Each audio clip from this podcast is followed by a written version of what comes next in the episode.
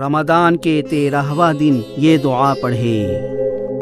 اللہم طہرنی فیہ من الدنس والاقدار وصبرنی فیہ علی کائنۃ الاقدار ووفقنی فیہ للتقی وصحبۃ الابرار بعونك يا قرة عين المساكين۔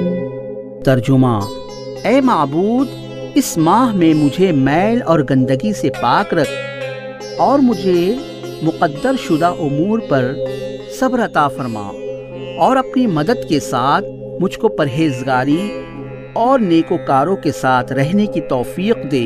اے بیچاروں کے خنکی چشم!